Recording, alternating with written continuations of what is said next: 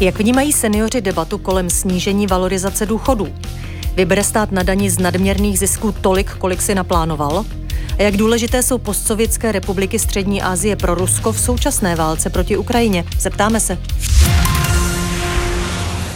Jak, valoriz- jak valorizovat červnové důchody? To je to, o čem dnes mimořádně jedná sněmovna. Koalice chce červnovou valorizaci snížit. Když to neudělá, budou podle ministra financí Zbyňka Staňury z ODS náklady každým rokem vyšší a už v příštím roce by bez snížení valorizace znamenala výdoj dalších 60 miliard korun ze státního rozpočtu.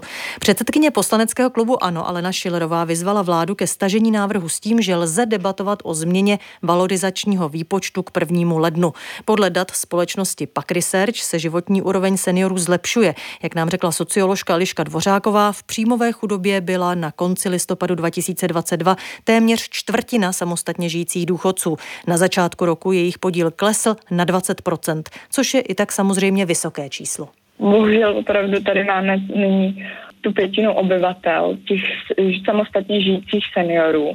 O, ve vícečlených domácností se jedná o menší, o nižší procenta, mluvíme o 7%. A nejvíce jsou opravdu zasažený ty samostatně žijící seniori. A poté ti, ty, ti seniori, kteří vlastně během svého pracovního života měli nižší příjmy, takže nyní mají podprůměrné důchody. Říká socioložka Eliška Dvořáková ze společnosti Pak Research. Jak to vidí samotní seniori? Zeptám se Jaroslava Lormana z organizace Život 90, která se zaměřuje na pomoc seniorům. Dobrý den. Dobrý den. Jak eh, seniori, se kterými se setkáváte, hodnotí v tuhle chvíli ty své důchody a ten jejich růst? No, hodnotí je skutečně různě. Potkáváme se s lidmi, kteří e, mají hluboko do kapsy, kteří žijí sam, samostatně, jak jsme slyšeli v té reportáži, a jsou rádi za každou korunu, kterou dostávají. To znamená, tam e, si myslím, že to naprosto v pořádku, protože ta, ta chudoba, která hrozila a která u nich je, tak je, je, je hrozbou. Ale na druhé straně se potkáváme s lidmi, kteří říkají, my máme dost, to nám přišlo, přišly další peníze, ale dejte to radši e, třeba maminkám, které jsou samoživitelky, dejte, dejte to někam jinam. Takže víte, eh, potkáváme se se starými lidmi, kteří jsou zvyklí velmi šetřit. Neříkám vůbec, že, že že je to dobře, nebo že jim to člověk nepřál prostě za ten, za ten pracovní život, za, za ten celý svůj život, eh, ať mají dostatek peněz a nemusí, nemusí šetřit eh, a mají dost na léky, na dobrou stravu, na, na, na zábavu, na, na kulturu ale jsme, nebo vidíme a setkáme se s tím, že jsou zvyklí velmi šetřit a sami, sami hodnotí, že těch peněz mají dost, ale ta, ta populace seniorská je rozrůzněná tak jako zbytek populace. Jsou lidé, kteří jsou bohatí a jsou lidé, kteří jsou chudí. Hmm. A sledují tu debatu eh, kolem valorizace? Eh, mají zásadní problém s tím, že by se ty důchody třeba zvýšily méně tedy? Někdo ano, ale většinou se potkáme tedy s tím, ale možná je to jenom naše, naše sociální bublina. Potkáme se s tím, že jim nepříjemné, že se o nich takhle mluví mluví, že se mluví jako o těch, kteří mají dostat ze společných peněz, ze státní kasy nějaké peníze, že se o nich tedy ve většině společnosti uvažuje jako o těch, kteří zatěžují.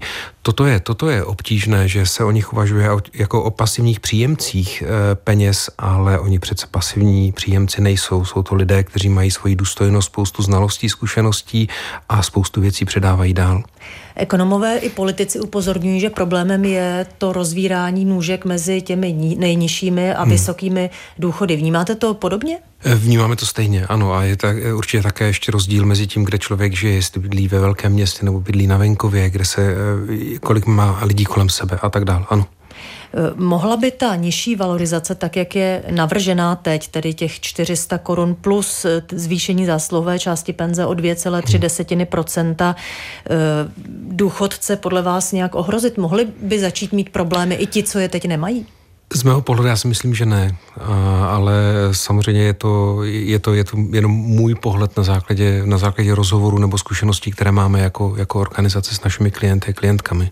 A mohl by tenhle vzorec právě uh, pomoci snížit nebo zmenšit ty rozevírající se dušky? Ano, já rozumím, rozumím té logice, která se snaží, uh, která se snaží tu valorizaci nějakým způsobem skrotit nebo racionalizovat. Uh, naprosto tomu rozumím a chápu to. Myslím si, že to je samozřejmě těžká, těžká debata potom do toho celku ve chvíli, kdy se uvažuje o, celé té seniorské populaci unblock. To, co je potřeba, je spíš podívat se na jednotlivé osudy, na jednotlivé lidi, na úrovni obcí, na úrovni sousedství. Je potřeba určitě racionalizovat, racionalizovat péči. Určitě v sociální oblasti jsou prostory k úsporám, jsou prostory k úsporám ve zdravotnictví, péči o seniory, třeba tím, že se podaří konečně posunout koncept, rozumný koncept dlouhodobé péče a propojení těch dvou sektorů sociálního, zdravotního, že se podaří víc pracovat s neformálními pečujícími, tam jsou možné úspory, které ale samozřejmě se bavíme o jiné kapitole, než je kapitola důchodu, které tedy člověk dostane na poště nebo na konto každý měsíc. Někteří ekonomové navrhují vrátit se k té valorizaci tak, jak byla nastavena dřív, tedy růst důchodu o inflaci a třetinu reálné mzdy, ne o polovinu, jak je to teď. I tohle by mohlo být řešení tak řešení by mohla být skutečně různá. Je důležité, aby to byla skutečně racionální debata nad těmi návrhy, aby to nebyly, nebyl zbrklý, rychlý proces a důležité na druhou stranu je, aby se seniori nestali rukojmím toho, kdo jim dá víc, tak jak to občas vidíme u některých politických stran, že se snaží si je podplatit, naklonit, protože to jsou přece jenom voliči. To znamená, já vítám jakoukoliv racionální debatu, eh, která má za cíl nebýt hezcí a líbivý, ale má za cíl skutečně najít cestu z toho, že všichni stárneme a máme oprávněný pocit, že bychom měli dostat za tu svoji práci vlastně nějakou, nějak, nějaký důchod, který je důstojný. My tu mluvíme o penězích, ale z toho, když vy mluvíte se seniory, je to to, co je nejvíc trápí, nebo co je nejvíc trápí? Někdy je trápí peníze, skutečně ano. Někdy je trápí to, že, že je vyhazují z bytu, trápí je eh, tyto věci, které jsou materiální, ale velmi často je trápí eh, to, že je někdo třeba nebere vážně, že mají problémy ve vztazích, že jejich děti nebo jejich blízcí řeší nějaké, nějaké trable, mají e, problémy, které máme všichni kolem, kolem sebe, to znamená teda trápení z toho, co se děje ve světě, jak vypadá válka, válka proti Ukrajině a tak dále. Čili je to skutečně celá plejáda věcí, které ty lidé, ti lidé řeší, nejsou to jenom peníze. A jak jsem říkal, velmi často si potkáváme s tím, že jim nepříjemné, že se o nich takhle mluví, že jsou vlastně prezentováni jako ti, kteří zatěžují státní kasu, potkávají se tu a tam s nepřátelskými postoji třeba od svého okolí, díky těm debatám, které se takto na veřejnosti vlastně vedou o nich, ale ne úplně s nimi. Říká Jaroslav Lorman, ředitel neziskové organizace Život 90. Děkuji naslyšenou. Naslyšenou. Zisky tuzemských bank loni výrazně vzrostly a to hlavně kvůli vyšším úrokovým sazbám. Dnes zveřejnila výsledky i Česká spořitelna banka s nejvíce klienty. Její čistý zisk stoupl o víc než 40% na 20 miliard korun. Největší bankovní domy budou od letošního roku v Česku platit daň z mimořádných zisků. Ta se vypočítává právě ze zisků za rok 2022. Její výnos má vládě sloužit k pokrytí nákladů, které stát bude mít kvůli zastropováním cen energií. Česká vláda očekávala, že od bank na daně vybere 33 miliard korun. Od energetických firm si slibovala do státního rozpočtu kolem 50 miliard korun. Jaká je realita? O tom budu teď mluvit s hlavní analytičkou eh, Českého rozhlasu přes ekonomii Janou Klímovou. Dobrý den. Dobré poledne. Jano, dá se už teď odhadnout, jaké budou ty reálné příjmy z windfall tax od těch šesti největších bank, které ji mají zaplatit? Eh, ano, a vypadá to, že hlavně, eh, že právě od bank vybere stát eh, místo těch avizovaných desítek miliard opravdu jen zlomek, zřejmě maximálně nižší jednotky miliard korun. Sami banky zatím nechtějí odhad mimořádné daně konkrétně moc komentovat. Z těch šesti bank, na které se povinnost vztahuje, tak zatím přesnější číslo uvedla pouze Raiffeisen Bank. Její ředitel Igor Věda očekává windfall tax letos 35 milionů eur což je v přepočtu asi 840 milionů korun, takže ani tady žádné miliardy. Eh, k Windfall Tech se eh, vyjádřila také ČSOB. Eh, podle mluvčího banky bude za všechny tři roky, kdy se má tato daň odvádět, banka platit nejvýše řády stovek milionů korun ročně, takže také žádné miliardy. A pokud jde o ten letošní rok, tak ČSOB ústy svého ředitele pro Bloomberg pátek řekla, že dopad mimořádné daně bude minimální, pokud vůbec nějaký. U dalších dvou velkých bank, jako je třeba Komerční banka nebo právě Česká spořitelná, by podle propočtů měla ta windfall činit řádu nějakých miliard, třeba u České spořitelny kolem dvou miliard. Podle našich informací to ale zřejmě bude nakonec méně a to zřejmě kvůli vyšším opravným položkám v letošním roce.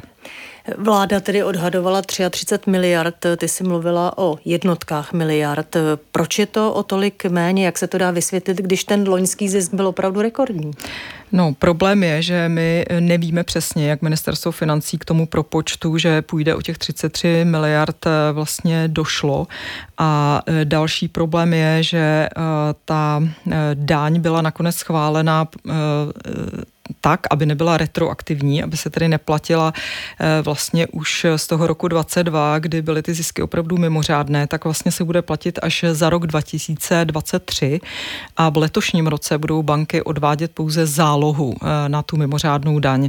A eh, tady je zatím taková dohoda, že vlastně banky a všichni ostatní udělají takzvané fiktivní přiznání k té mimořádné dani v polovině letošního roku a na konci eh, třetího čtvrtletí teprve eh, státu pošlou nějakou první splátku. Pokud si ovšem eh, nevyjednají snížení už té zálohy, eh, protože oni budou na konci září už vědět, jaký skutečný zisk budou mít tedy za ten rok 23, kdy se to bude eh, skutečně ta mimořádná daň vyučtovávat.